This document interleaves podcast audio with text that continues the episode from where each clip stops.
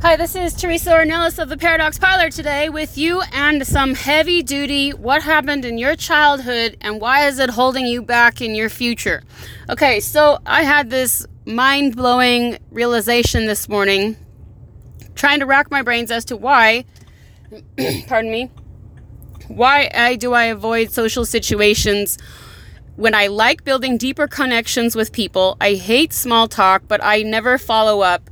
And I few months ago realized it's because of the fear of managing to hold up a perception of someone's view of me, particularly when they like me, had a good experience, and I feel compelled to not keep in touch with that person based on my inability, perceived in my head illogically, that I can't keep up with their expectations from their first interaction with me.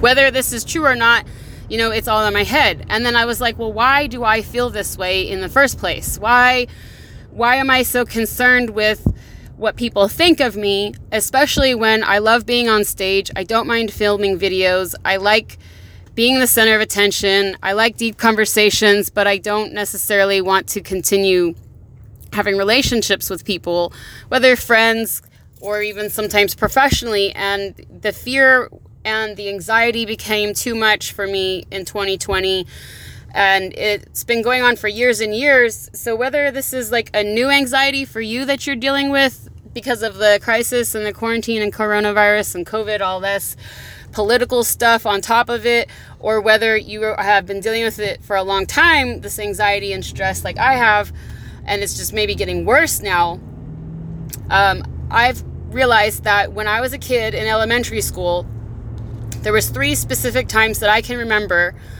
being physically assaulted twice and verbally assaulted once. And then just having also other issues dealing with close family members that have mental health issues and having gaslighting uh, constantly being thrown at me has been, I guess you could say, PTSD of my fear and reason why I have trouble forming and holding relationships because I have this trauma held inside of me that relationships are painful. I have a trauma inside of me with new people that I know somewhat, you know, that it's going to become painful when they know me enough and that they're going to hurt me physically. Or that, if not physically, someone that I love won't understand the way that they're talking to me and the way that they're behaving is unhealthy and scary and hurting me mentally.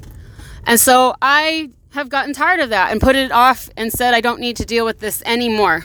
And I decided this morning that I don't need to deal with any of that anymore. I want to take back control over my life and realize that I'm not that little kid anymore or that person who needs to feel trapped and held back or literally choked and lifted off the ground by two different people at two different schools one a, a boy and one a girl.